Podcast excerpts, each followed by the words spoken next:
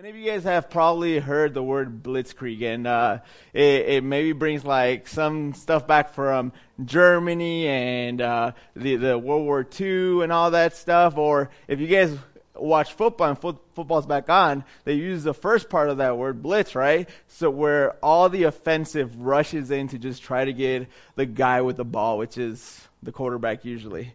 Uh, if the quarterback's good enough, then he'll be able to avoid that.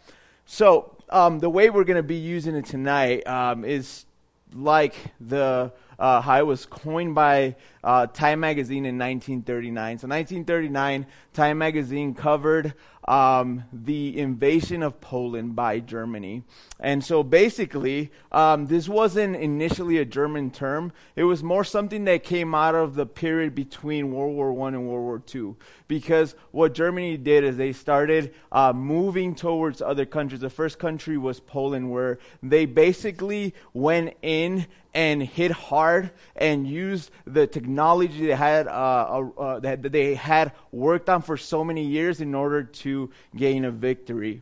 Um, now, the word blitzkrieg is actually a German word that um, is put of, uh, put together of two words. It's uh, what it really is is lightning war is what it is. So lightning is blitz, and then Krieg is, is war. And so um, I'm probably not pronouncing it right because it's a German word. Um, I asked uh, somebody back there, and they said, and I was like, "Yeah, that's, that's I'm not pronouncing it right, but it's okay. We get the point. Um, I don't speak German. I do speak Spanish." Um, and so there's three concepts that I really want us to know about uh, about Blitzkrieg that as I was doing a lot of research uh, towards this, because I had heard the word before, I just never really took the time to look into it until I was praying about this teaching and I was studying, and then um, I ended up watching actually this documentary on. Um, World War II and how it led up to it, and and it, it was actually pretty sad because of just everything. Anyway, back to the to Blitzkrieg, there's three main things that people said about it because it wasn't just a word, it's a term that came together. And so there's three main concepts that we're going to basically kind of study and attribute to the chapters that we're studying, which is 57 through 59. And so basically, the first concept is one of a mobile war. And what really happened around that time was that companies started really developing uh, motor vehicles, and out of that, Germany took and made airplanes, and they made uh, tanks, and they made all these different things that allowed uh, that allowed for war to move much faster. Um, I don't know if you guys remember history, um, but in World War One, they had what was called trenches, and so one would build a trench on one side, and the other would build a trench on the other side, and they would just fire at each other, and whoever dared to go into no man's land then was the one that would probably advance a little more, but it just went on for years. And so, in uh, rush and a uh, an eagerness to avoid World War One all over again. Um, what Germany did was use all these uh, tanks and all these different things, and um, and so what we see is that the first concept is that Blitzkrieg is a mobile war. That's what it is. Um, the second thing um, it is, it's an incremental development of concepts and doctrines. Incremental development of concepts and doctrines. And I have a quote for you guys here that I'm going to read to you guys. It says, um, it's by Ong Wei Chong, who wrote a book on Blitzkrieg, whether it was um, rebellion, rebellion or uh, evolution, is what he called the book. And so he says this Blitzkrieg was never a revolution but the incremental development of concepts and doctrines that originated from the cam- campaigns of the First World War. So basically, what he's saying there is that this term blitzkrieg was never something meant that oh that that that it's like oh let's come up with a strategy a strategy a new strategy to do World War II or a new strategy to do this. What it basically attributed to was just things that they learned, concepts and doctrines that they learned of what they did wrong, whether they did right, and then they went forward with this and basically what blitzkrieg really was is that incremental development basically it's a step by step development of strategy, step by step development of the self. So for Germany, unfortunately, for many countries, it was their military. Um, and so then the third concept is an intense military campaign intended to bring about a swift victory. So it's uh, Blitzkrieg is also uh, a, this concept is attributed to uh, an intense military campaign. So basically, what Blitzkrieg really is is that a military with mo- uh, mobile cap- capabilities, they what they do is that they, they move forward as one and they attack one single point. Okay, now keep in mind, now war's a little different. I was in Iraq, and let me tell you, war is completely different than what it used to be back then. Um, now, in uh, I mean, in, in World War One to World War II, war was completely different. And so what we saw was actually that um, there was two sides that were fighting, and they would bunker down, and they would make sure that they had enough ammo, enough food, enough everything, so that they could just not be invaded. And that's what they did. And so basically, um, when it comes to this intense military campaign, uh, Germany actually what they did is they did the opposite of that. Instead of being static, instead of being just uh, rooted in one place, what they did is they attacked one point in the defense system. And when they attacked that, what their, their hope was that they would cause psychological confusion, that they would cause disorder, and that the uh, other, the opponent, would not really know what to do, and so they would fall apart and they would surround them and take them over. And so that's kind, that's kind of what that's what they did, and they would have a swift victory. Um, and la- later on, I'll tell you guys a little more about how that went for them. Um, and so Mind you, as we're talking about Blitzkrieg in Germany, um, I know that it's it can be taken as a as, as, history that's very touching to people, and I don't mean to uh, stir anything up, and I don't mean to also say or approve of what Germany did, but there's a lot to learn even in what they did. Um, and so one of these things is this, okay? Um, so now, Psalm 97:10 says that um, you who love the Lord hate evil. You who love the Lord hate evil. Psalm 97:10 and we won't go there because we have a lot to cover and so I want to make sure that we get to that. But basically what it says is that uh, we who love the Lord hate evil. It doesn't say if we love the Lord get away from evil or if we love the Lord uh, just just you know like pray about evil or whatever. It, it, says hate evil. It's such a strong word that's there.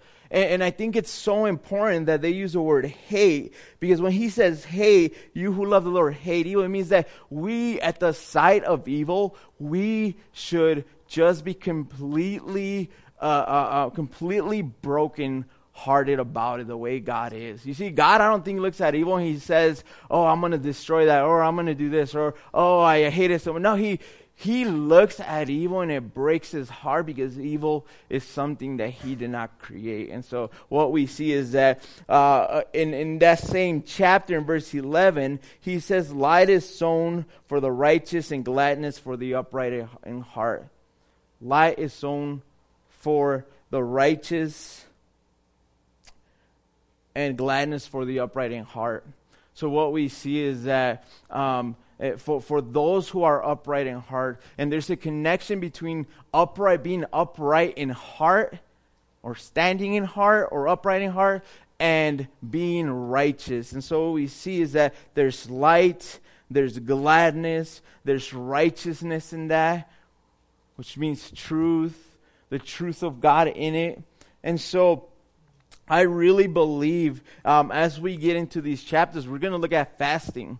We're going to look at fasting because chapter 58 is exactly what it looks like. It looks at the uh, wrong idea of fasting and it looks at the right idea of fasting. The right idea is really how God sees fasting, how God desires fasting to be. And so in 57, what we're going to see is so basically in the context of these two chapters, 57 and 59, plays the context for chapter 58. And so in chapter 57, what we see is the wicked. We see those who are slain. We see those who are walking in sin and dying really because that's what sin does. Romans 6:23 says that the wages of sin is death. And so what we see is that they are dying. Um, that's in chapter 57. In chapter 59, what we're going to see is that there's redemption and this swift victory in the Lord and through Jesus Christ. Um, so fasting is in the context of that. And So what we're going to do is we're going to look at that and put it all together. Um, because when fasting is in that context, what we are really saying is that I am a sinner. I am unrighteous. Righteousness does not, does not come to me naturally. I don't know about you guys, but our initial thoughts, our initial reactions are never righteous. They're never righteous. I had this friend um, and um, this was a long time ago, actually, now that I, could, I think about it. But I had this friend.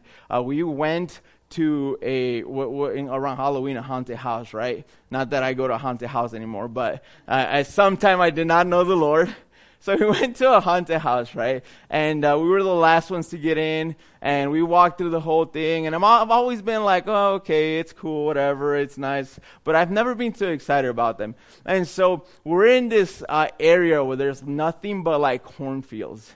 Uh, and there's just this building in the middle of nowhere. This pretty big building. And so we walk out they, they pull the doors, they lock the doors, and we're walking to the car in the parking lot. The car in the parking lot. So what uh, is there in front of that building is like this big, round, like floral thing with a lot of flowers and stuff like that. And so we're just walking. So it was me, his, uh, my friend, his uh, wife, and then so and a couple and a few other friends. I don't remember exactly who, but we're walking. And just as we were walking in the middle of the dark to our car and we're laughing and chatting, we hear this chainsaw turn on and it goes, and I remember it because you see when, um, when, when somebody surprises me, I do get really scared, but I freeze. I freeze the whole time until I can snap back into it and, and, and you know, figure out what I'm going to do. The other two guys that were with us, they didn't do that. their initial reaction was to take off. So they took off towards the car and left wife and girlfriend there. And it was, it was, it was kind of funny, but at the same time, I look at that and I'm like, our initial reaction is not to do good. Our initial reaction is not righteousness. It doesn't come natural to us. Uh, it just doesn't. And so what fasting really says is righteousness does not come naturally to me. It says, I need an intercessor, a redeemer, a bridge, um, a redeemer to bridge the gap between myself and God. It says, I'm broken. I'm in need. I need a savior to bridge me, my, me and God and my God. It also says, uh, Fasting is a tool that has given, given place to God. Uh, fasting is a tool that is given to place God given gives aside and move closer to God in relationship. So fasting is really a tool that God gives us with all the gifts that God gives us. Fasting is just another tool that He gives us to move closer to God, to move closer to that one true King that we say we desire and that we should desire.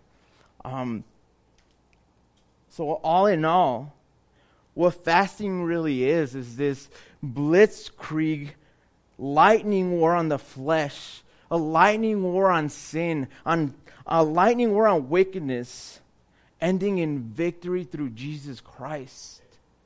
Because through Him, we're already victorious. I mean, I don't know where you guys are at today, but I could tell you that if you're struggling with sin, if you're struggling with thoughts, if you're struggling with brokenness, it's okay.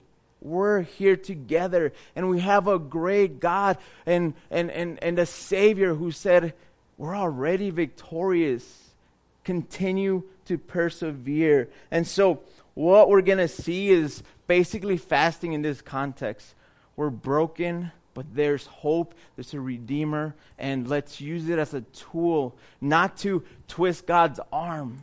Not to say, hey, like I really want this, I'm going to fast so that God can give it to me. It's sad. I've heard people say that before. No, it's not for that. It's a tool to change us and transform us to be more like Him. And so, as we um, go into these chapters, that's what we're going to see. So let's go to chapter 57. We'll start there. Chapter 57, verse 1.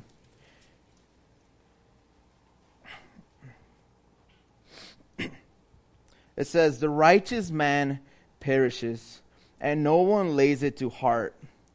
Devout men are taken away, while no one understands. For the righteous man is taken away from calamity. He enters into peace. They rest in their beds who walk in their uprightness.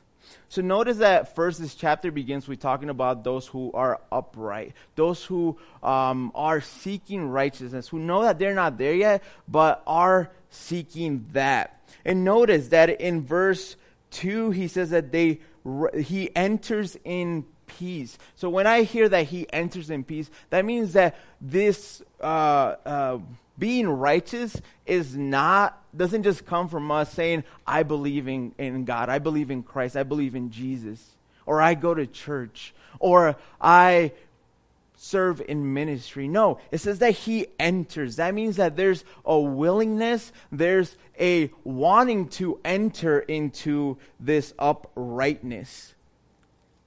And so um, not only that, he says, who walk in their uprightness. And once they have entered into that relationship with Christ, once they have entered into what Christ calls us to, they're also choosing to walk in uprightness. They're choosing Jesus every single day. How many of you guys know who have been walking with the Lord that walking with the Lord is not just I accept Jesus Christ as my Savior, I go to church, I, I, I, I do all these Christian things, and that's it. No, it's choosing Jesus Christ in every single moment of our lives. Because every single moment of our day, we're constantly being bombarded with all these uh, evil things, with all this sin, all this temptation. And so constantly we have to choose to walk in that uprightness. And so uh, somebody who's been a Christian or who is a Christian knows that a true Christian does not just stay stay seated, does not just stay static, does just not doesn't just stay uh, uh, not moving. We have to move, and when I say move, I'm not saying like do more than you're already doing. I I'm, I bet a lot of you guys are already doing a lot, and you guys go home and I'm like, and you guys are like, God, give me strength for the next day. That, that's, that's awesome, though. What I'm talking about is spiritual. What I'm talking about spiritual. If we're not being pressed, if we're not being challenged, if we're not being stretched, then there's something wrong there. Because a true Christian knows that to be stretched is, is this concept of mobility that we were talking about with Blitzkrieg. Is this concept of constantly being moving. The moment we stay still is the moment that we stop growing. The moment that we stop stepping closer to God. Right? And so what we see here is that it's really a process that happens. Um, it's not something just happens like that. It would be so awesome if we would receive the Lord and He would snap His fingers and then we'd be perfect and in heaven with Him. That'd be great, right? But that's not the way things are. That's a great fairy tale, but that's not the way things are. You see, the difference that we're going to see here with the righteous and those who are said to do wickedness is that the righteous are mobile. The righteous are constantly moving spiritually. They're entering into open doors. They're walking in their uprightness even when things aren't going well. Because if we know the God of the Bible, then we know that we're going to face tribulation. Walking with the Lord doesn't get easier. I, I honestly, let's be really truthful and honest. I think about it sometimes when, it's, when it gets really hard. And I'm like, wow, like, when, before I was walking with the Lord, things were so chill, so slow, so just relaxed. But now that I'm walking with the Lord, I'm like, oh my gosh, sometimes I feel like, like, like I'm up to here. I don't know if you guys ever feel like that, but sometimes I feel like I'm up to here. The difference now is that in those moments, I have the Lord to go to. Where before it was a bottle, now it's the Lord. And, and, and, and even though the bottle took, uh, took it for a moment, what the Lord does is He gives me strength. He gives me energy. He gives me peace. And so what we see is that that's going to be the difference between somebody who's upright, who's walking uprightly with the Lord, and somebody who's not. Um, so if we go to verse 3, we're going to jump around, uh, actually around a little bit here, but because uh, we don't have time to go through all the verses, and it's basically, it's going to cover the same, the same concept. So verse 3 says, But you draw near, sons of the sorcerer, sorceress. So he's talking about those who are not walking uprightly in their hearts, offspring of the adulterer and the loose woman. Whom are you mocking? Against who do you Against whom do you open your mouth wide and stick out your tongue? So we see here that the first thing that he says is that, but you draw near. So they are drawing near. They're drawing near, but he says, but you guys are sons of sorcerers. And if we go to verse um, 6, or 5 actually, he says this. So he says who they are, but then he's going to go and say what they're doing. And so in verse 5 he says, You who burn with lust among the oaks, under every green tree, who slaughter your children in the valleys, under the clefts of the rock. So know that the Israelites, um, God told them, I'm going to give you a promised land. But not only am I going to give, give you a promised land, I'm going to take you into it and you're going to be victorious and you have joy, you're going to have peace, you have all these things. But if you've studied um, the books of Exodus and just when they go into the promised land, the thing that he told them is, yes, you're gonna go and you're gonna um, you're gonna rest in the land, but I need you to clean it out. I need you to do the things I tell you to do so that the land will be clean, so that you can have this peace. And so we see that the Israelites, what they do is they go in there and they do it for a little while and they take over all these lands. And then what happens is that they decide to just sit down and, and lay back. And they no longer end up taking more of the land that they were supposed to. And in the long run, what really ends up happening is that instead of then being that uh, image of God to the other nations, the other nations impressed on them. And that impression was not one that was good. It was one where Israel, Israel, Israel became uh, um, fond of idols. They became worship, worshipers of idols. And then you in the whole Old Testament, what you see is all these high places. And when you hear high places in the Bible, in the Old Testament, what it really is, is places of idolatry, places that uh, Israel had built to worship these other gods. And so what we see here is that they went as far as not only damaging or, or leading themselves to death, but they're taking their children to these idols that they may be sacrificed. They're taking their children. And so, as I was studying this, I was like, wow, that's atrocious. How could anybody do that? But then as I meditated a little bit, it was like, wait, but in our culture, we do the same thing. We just do it differently. And we don't say the same thing. We call it abortion. We call it we call it homes without God we call it all these other things that you can that you can point out in our culture that we do to lead our children astray away from God. And so what ends up ha- what ended up happening with Israel was that they had static hearts and static hearts create stale hearts. Static hearts create stale hearts. When we allow our hearts to not be challenged and we run away from a situation or a, a something or, or, from pain, suffering, whatever may be, whatever the Lord's trying to do in each one of our lives, when we choose to turn away from that and not be challenged and we want to protect our hearts and all that, what happens is they become stale. I don't know if you guys ever let water sit for too long or if in, in Chicago it rains a lot, so we have these flash floods, and then water sits for a long time because everything's flooded, and then it starts to stink. Why? Because it's been sitting for too long. You see, a river, you'll never get that from a river. Why? Because it's constantly moving, it's rushing. Any body of water that moves, not going to go stale, but that's what happens to our hearts spiritually. When we are when our hearts are static, then they become stale. So, what we see is that not only were they hurting themselves, but they were hurting uh, their own children as well.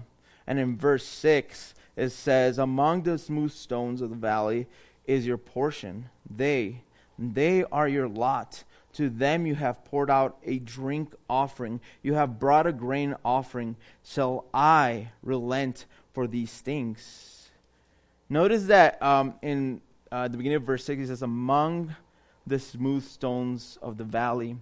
So, what the Israelites used to do is they used to take all these smooth stones and they used to adorn their idols with them. They used to put them on their idols so that they could look uh, mighty and wonderful and beautiful, and, and they used to worship them.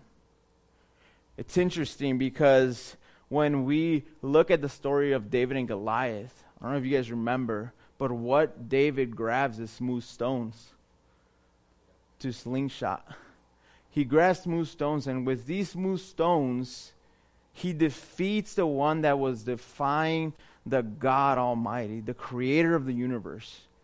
He grabs these smooth stones and he uses it for that. Now, we see that Israel was in such a place that they were no longer using what God gave them. They were no longer using the blessing that God gave them to glorify his name. Because I don't know about you guys, but God gives us worship as a gift. God gives us worship as a gift.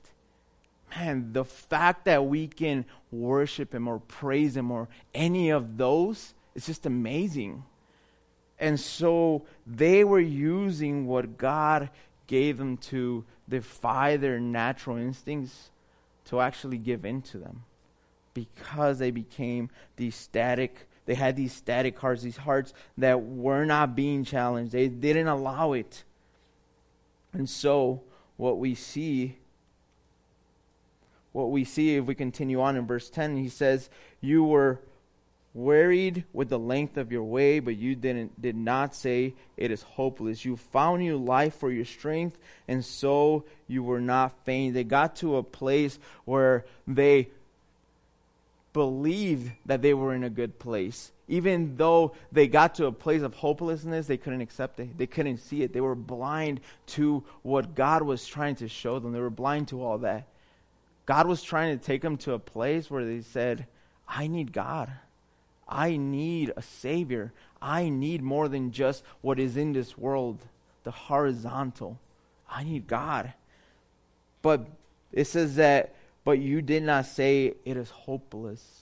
This is a heart that rejects God's grace, God's love. And so, what we see is really that um, Israel, it was not that they were in a bad place financially, or not that they were in a bad place uh, materially, but rather they were in a bad place spiritually. And because they saw their blessings materially, then they assumed that they were okay um, they were okay spiritually. They were okay with God.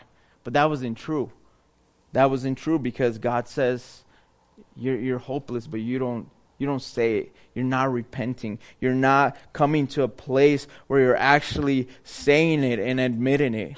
You're just putting it aside. And it's so important for us to see that because um, I truly believe that just because we see fruit in a ministry, in a person, or an organization doesn't mean that that we have that they have a they or we have a relationship with the Lord. A lot of times we see a little bit of fruit, a seed or something, and we're like, wow, that person knows the Lord, or that organization is godly, or that ministry is godly. I'm sorry, but I don't believe that. I think that just like sin is a continuous walking, a continuous walking what's against the will of God, I also can believe that about fruit. Yeah, any body can give fruit, but can you give fruit continuously? Because there's only one that can give fruit continuously, and that's God Almighty. We can't. We could see good in people because we're made in the image of God. We could create good because we're made in the image of God. There's organizations that don't have the Lord, but still do good things in the world. But to do it continuously and where it, it truly changes and transforms God's creation to restore it back to where it belongs, that only comes from God. That only comes from one. And so, what we see um, is that God, what he's saying to Isaiah is like, I'm not, I'm not with, I'm not with them right now. I'm not dwelling with them. Yes, they're my people. They're chosen. I've chosen them, but I'm not dwelling with them. You see, um, um, God being actually being real and God dwelling is completely different. And so in verse 15, go with me to verse 15 he says that this is who he's with. He says, For thus says the one who is high and lifted up. Uh, so, chapter 57, verse 15. High and lifted up, who inhabits eternity, whose name is holy. I dwell in the high and holy place, and also with him who is of a contrite and lowly spirit. So, notice that he says that he dwells with those who are of a contrite and lowly spirit to revive the spirit of the lowly and to revive the heart of the contrite. You see, God, what He's saying is that He dwells with those who, in humility, have this remorseful heart, this who are walking in repentance. And the reason for dwelling with them is not that they're worthy to be, uh, for Him to be dwelling with them, but rather he wants to give them life. He says to revive the spirit of the lowly and revive the heart of the contrite. So humility comes from the spirit of the Lord.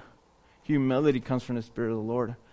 But we have to submit, we have to surrender to the spirit to walk in humility. You see, repentance is of the heart.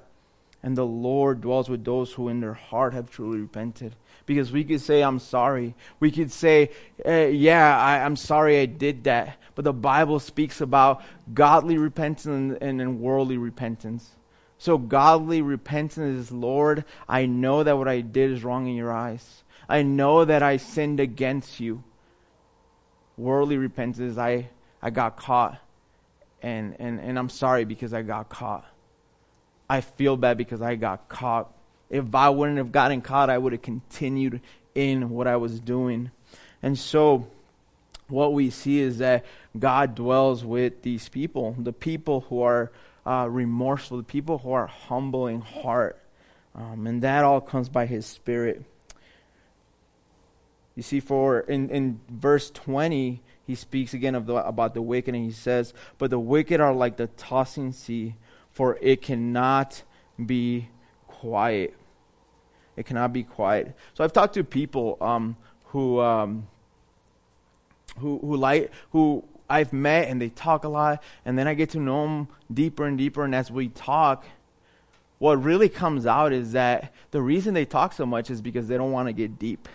They don't want to reveal what's behind all that talk. And so a lot of the talk is very shallow, but there's a lot of talk. I don't know if you guys met people like that, but um, some of them have been close friends who have real struggles in their hearts, and, and, and they don't want people to see that. There's, they don't want people to see that. So what, what happens is that they'll keep it really shallow. They'll talk a lot, but nothing is ever deep. And so he says there's a problem with that. He says in continuing verse 20, and its waters toss up, toss up mire and dirt. There is no peace, says my God for the wicked. So he's saying, for those who are in this place, there is no peace. If there's repent, unrepentant sin in our lives, there is no peace. If we're walking in darkness and wickedness, there is no peace. And as much as we want to hide it and we want to smile in front of people and we want to say, hey, good morning, how are you doing? All these great things. If we're walking with unrepentant sin, there is no peace. And hear me out. When the Bible is saying this, it's saying it because it's true. It's not saying it because this is what God wants for us. What God really wants is for us to be in peace. We have Christ in us who is the King of peace. And so he wants us to have this peace. So continuing on, um, we're going to see fasting. And he's going to talk first about the fasting that the Israelites were doing and how um, they were trying to do it. And then he's going to talk about the fasting that pleases him. He is literally going to say that the, that, that type of fasting that he's going to describe displeased him. But the fasting, the other type of fasting, is what pleases him. So we're going to start in verse 2. And he says, Yet they seek me daily and delight to know my ways. As if they were a nation that did righteousness and did not forsake the judgment of their God. They ask of me righteous judgments, and they delight to draw near to God. Why have we fasted and you see it not? Why have we humbled ourselves and you take no knowledge of it? Behold, in the day of your fast, you seek your own pleasure and oppress all your workers. Behold, you fast only to quarrel and to fight and to hit with a wicked fist. Fasting like yours this day will not make your voice to be heard on high. So, what we see is that um, he's talking about the fasting that they're doing. And what's really happening is that as they're fasting, they're fasting in such a way where they're they, they feel that they're already righteous. They're fasting from a place of, I'm righteous, and because I'm righteous, look at me. Look at how I can go without eating. Look at how godly I am. Look at how righteous I am. And what it really reminds me of is the Pharisees in the New Testament, where they walk around with their huge robes and their huge hats, saying, Look at me, I'm blessed by God because I'm righteous. And then Jesus speaks into all of it, including fasting. And so what we see is that um, um, back in Isaiah chapter 29, God speaks about this. So go with me to Isaiah 29.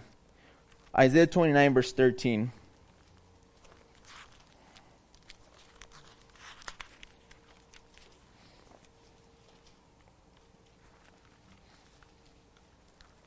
This is what he says in Isaiah 29, verse 13. He says, And the Lord said, Because this people draw near with their mouth, and honor me with their lips, while their hearts are far from me, and their fear of me is a commandment taught by men, therefore, behold, I will again do wonderful things with this people, with wonder upon wonder, and the wisdom of their wise men shall perish, and the discernment of their discernment, discerning men shall be hidden. So we see that the Lord says, they draw near to me. They, they come to church, they come to the temple, right? They, they come and pray to me. They, they do all these things that I ask them to do um, in, in a way. They do all these things, but they do it with the wrong heart. They do it to be, to say, hey, I'm holy because I pray. I'm holy because I got in my Bible this morning. I'm holy because I went to church. Let me check that off my list is what they're saying. But he says that their heart's not in the right place. Why? Because though they were doing all these things, they were drawing near to God, they were not obeying God's commandments. They were not obeying what God was asking them to do. And John 14, 15 says, If you love me, this is Jesus, if you love me, obey my commandments. If you love me, obey my commandments. And that's what Israel wasn't doing. And so, Israel, and this is me thinking, uh, but Israel, what they wanted is to receive blessing and just be all these things for God because God said that He chose us. God chose us, so uh, uh, we're, we're just supposed to get all these blessings, and we could do whatever we want. We could do whatever we want with grace. But that's not true because with grace also comes responsibility. And that responsibility goes back to John 14, 15. If we truly, truly, truly love Jesus, if we truly love God, then we're going to obey his commandments. And his commandments is whatever he asks of us. And so, as we obey his commandments, then we're changed. Then we're transformed. Then things begin to happen in our lives where we see blessing. And let me tell you something. I, I feel like in the church there's so much talk about blessing in the materialistic way. But that's, that's not always blessing. That's not always blessing. Blessing comes in so many ways much higher than money, so many ways much higher than materials, the house with the white picket fence and the two, three dogs, or whatever your dream is. I don't know what your dream is. That's not my dream, actually, but um, I just figure that's kind of like the American dream, right? Um, but it comes in so many different ways. I think I, I in my own life, I think blessing, I see it sometimes as like I'm struggling with some sin or I'm struggling with something. And, and, I, and, and I pray.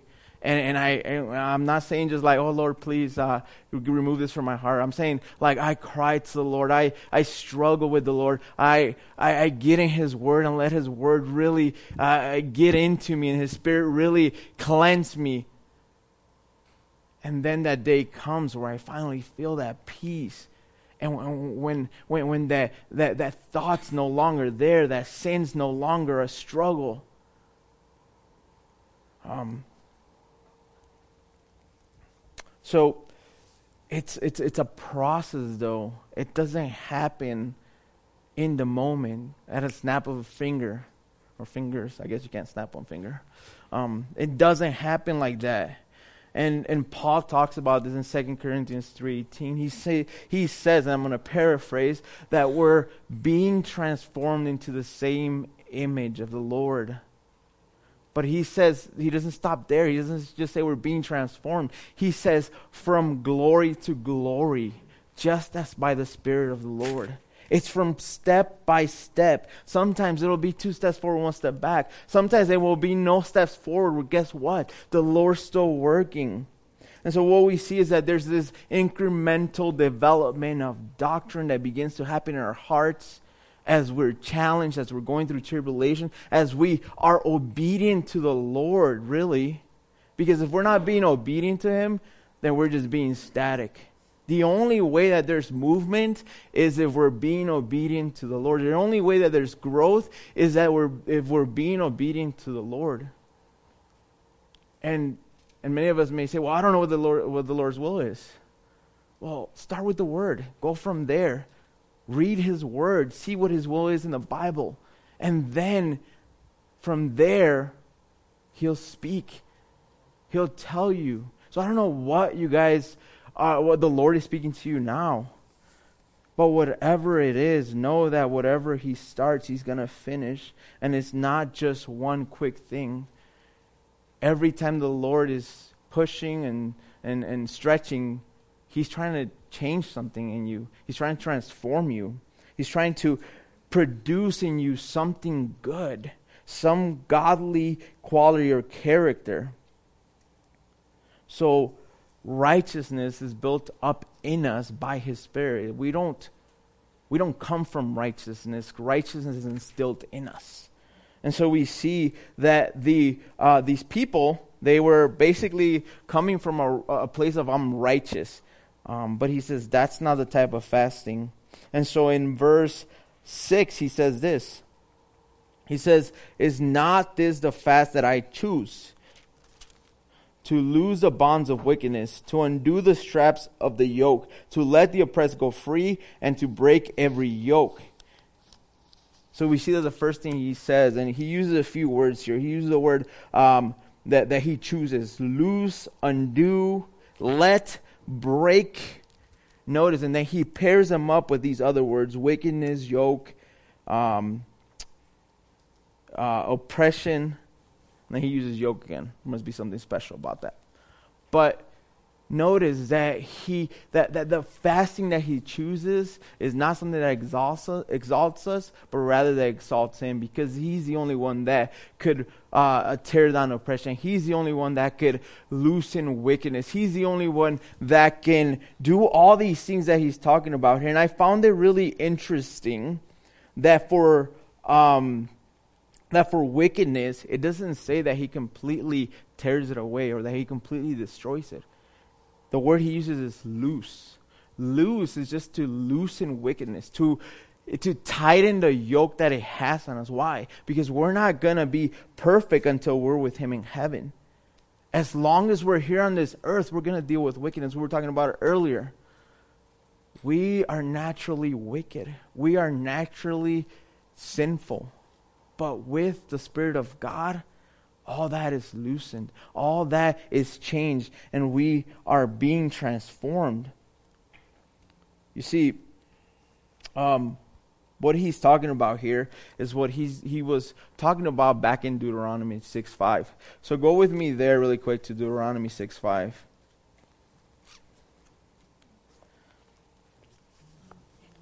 In Deuteronomy 6 5, he says, Hear, O Israel, the Lord our God, the Lord is one. You shall love the Lord your God with all your heart, and with all your soul, and with all your might. And these words that I command you today shall be on your heart.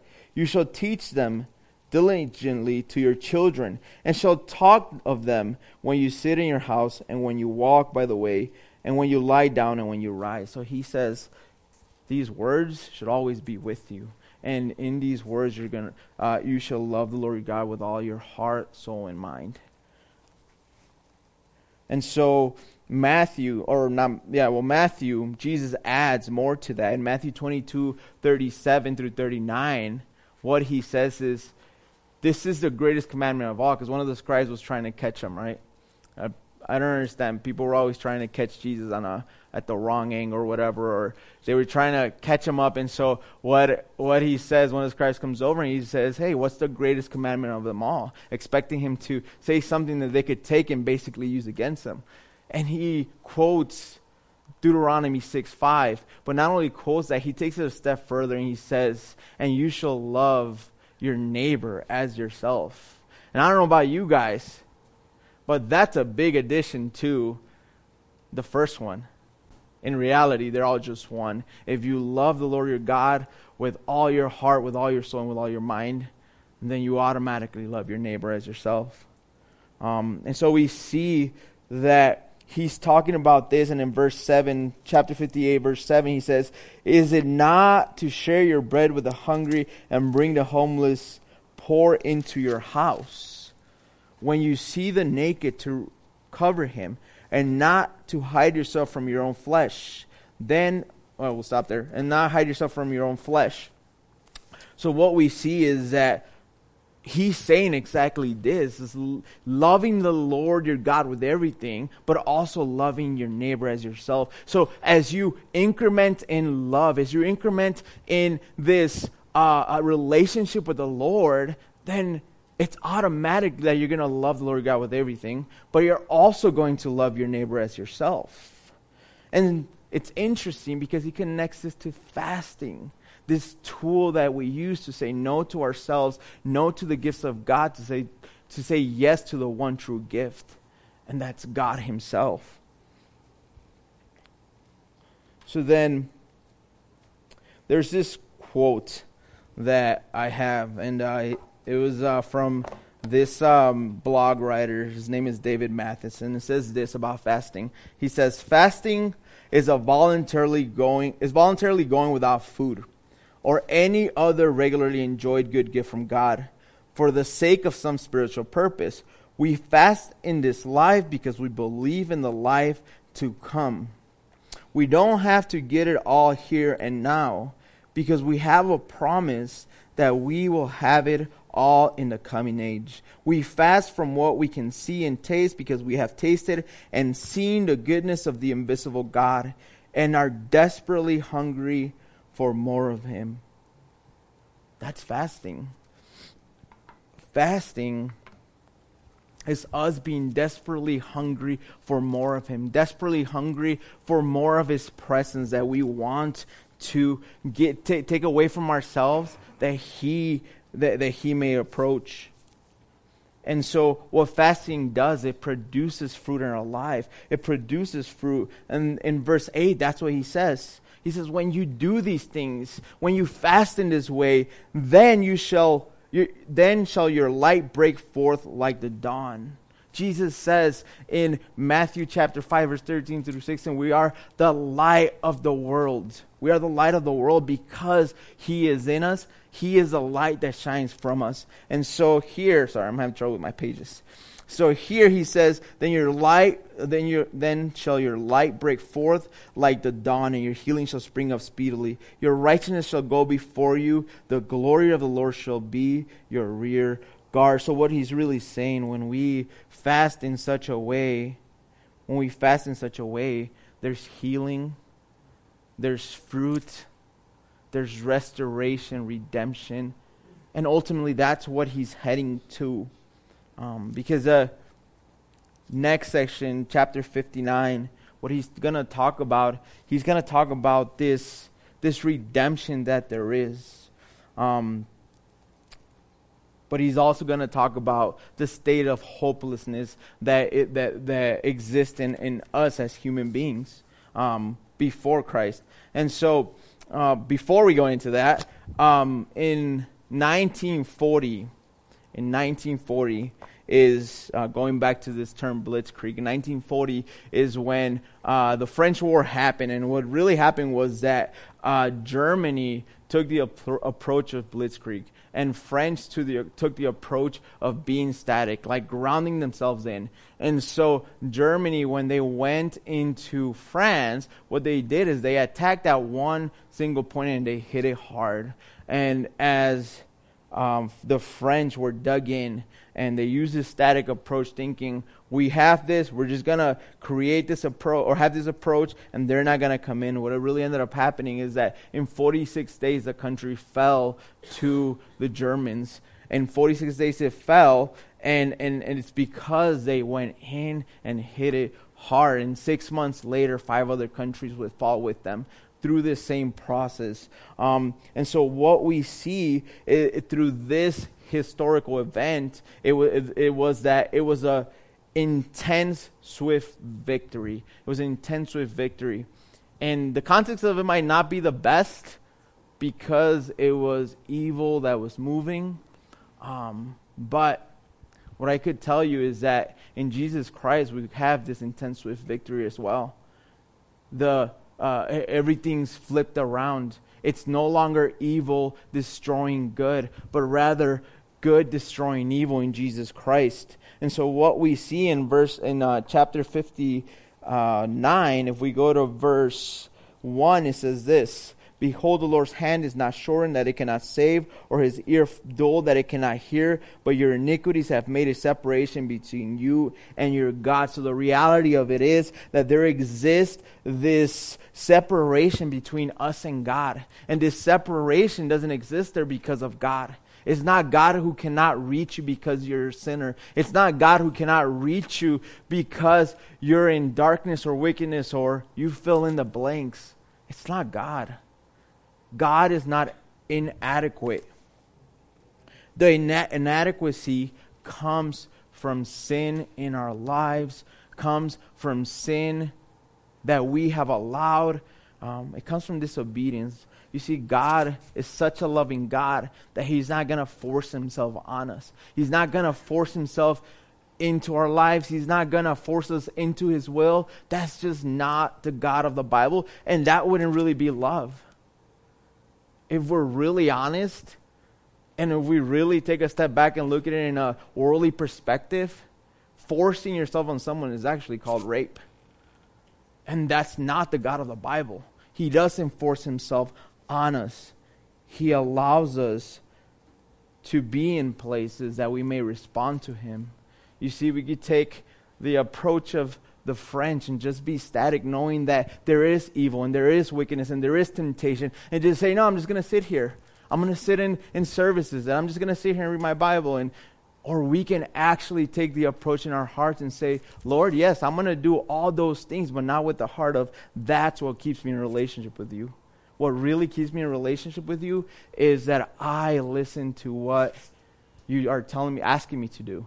I listen to everything and obey what you're telling me to do. I don't know if, if you guys are married here. Uh, for me, if if my wife did nothing of what I asked her to do, I don't know that we have a relationship. I wouldn't be able to say, yeah, we have conversations. Yeah, we eat together. Yeah, we, we sleep in the same bed. But if she did nothing of what I asked her to do, then what kind of relationship would that be? That would not be a relationship. So why do we so much want to call a relationship with the Lord one where we're not obeying him? That that doesn't that's not a relationship. Not that anybody's doing that here. But uh, what what I'm saying is um, that's not a relationship and there's no in verse if we go to verse 12 and 13 he says there's no peace in that he says for your transgressions are multiplied before you, and your sins testify against us. For our transgressions are with us, and we know our iniquities, transgressing and denying the Lord, and turning back from following our God, speaking oppression and revolt, conceiving and uttering from the heart lying words. There's really no peace in that at all. Um, and so what we see is that where there's real, real victory is the cross, is Jesus Christ. Yes, we use this tool to lay things aside and make ourselves approachable or available to God. But this tool is not that's going to twist God's hand. It's not going to twist God's arm. Why? Because he already did it all. He's already been victorious, and victory comes to the cross. And so in verse 15, uh, he says this in verse 15, the second part.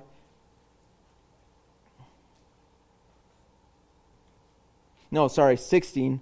Uh, second part, he says, actually, I'll read the whole thing. He saw that there was no no man. Sorry, no, yeah, 15b. The Lord saw it and it displeased him that there was no justice. He saw that there was no man and wondered that there was no one to intercede. The Bible says that Jesus sits at God's at the Father's right hand and intercedes for us. He's our intercessor. And it says, Then his own arm brought him salvation, and his righteousness up, upheld him. He put on righteousness as a breastplate, and a helmet of salvation on his head. He put on garments of vengeance for clothing, and wrapped himself in zeal as a cloak. And if we jump down to verse 20, he says, And a redeemer will come to Zion to those in Jacob who turn from transgression, declares the Lord. Notice that he says, A redeemer will come, but to those who turn from transgression. Doesn't say for those that just sit back and wait for the Lord to come or for those that just uh, walk through life uh, steadily, just reading their Bible, being alone or whatever. No, it says for those that turn from transgression. And in verse 21, he says, And as for me, this is my covenant with them, says the Lord. My spirit that is upon you, and my words that I have put in your mouth shall not depart out of your mouth,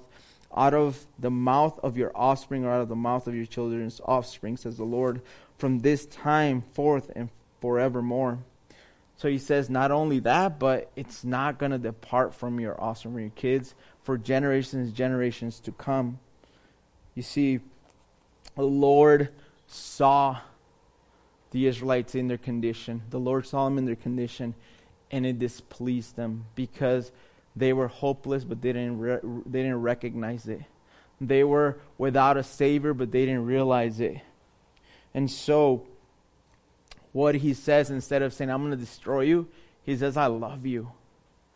And, and, and, he invites them through this text, he invites them to a greater purpose, a greater life, and says, Come, come, turn from your transgression, turn from your adultery, idolatry, from all these things that are keeping you from me, and turn to me because in me you're going to find life. And that life is found and, and, and, and we're able to have a life through jesus christ on the dying on the cross. You see with jesus we're either all in or not. We're either static or mobile. But when we surrender to him a blitzkrieg is exactly what happens through Jesus Christ. We're giving a life an opportunity to grow, to increment in holiness and righteousness, to be able to make decisions as believers that get us closer and closer to Him. So, fasting overall is really a tool that He gives us to accomplish that, that He gives us to come closer to him. Because God says, draw near to me and I will draw near to you. And I don't know about you guys, but that's that's my desire. That when I draw near to God, He draws near to me. Because there's nothing like being in the will of the Lord. There's nothing like being in the presence of the Lord and Him saying, Well done, good and faithful servant. And of course, we're gonna we're all hopefully going to hear that someday. And that's my desire. And I, I, I, invite you to have that same desire. And so uh, fasting is really this blitzkrieg idea of a, of a lightning war against our flesh, our, our desires, not God's, against those things of this world that uh, Pastor Brandon would call an hors d'oeuvre and not the main buffet. So, as we um, go on uh, tonight with our weeks, as you seek Him, ask Him to search your heart. Ask Him to he- ask to hear from Him, that you may know exactly what He's asking of you. So let's pray.